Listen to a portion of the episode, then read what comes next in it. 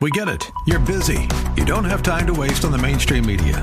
That's why Salem News Channel is here. We have hosts worth watching, actually discussing the topics that matter. Andrew Wilkow, Dinesh D'Souza, Brandon Tatum, and more.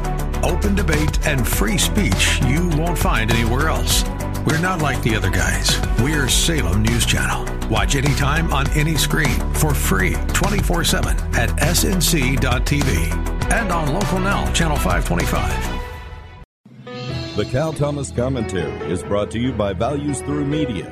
Now, here's syndicated columnist Cal Thomas. It's one week before Christmas Eve, and if you're like many people, you haven't finished shopping. But is that really what Christmas is about? Shopping and buying more stuff that will be forgotten and discarded soon enough? We hear the cliche, what do you get the man or woman who has everything?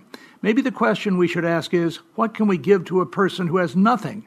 Would that be a more lasting and meaningful gift? Ask yourself what would please Jesus more buying more things in a culture that already has more than enough, or giving of yourself, your time, your money to someone who is poor and has no hope of living as you and I do.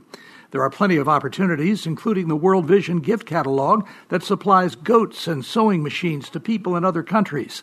These gifts help a person to become self sustaining. Now, don't be embarrassed by having money and giving things, nothing wrong with that. But leave room for someone who has nothing this Christmas, maybe a local mission or a pregnancy center. Jesus had nothing, and yet he gave us everything. I'm Cal Thomas.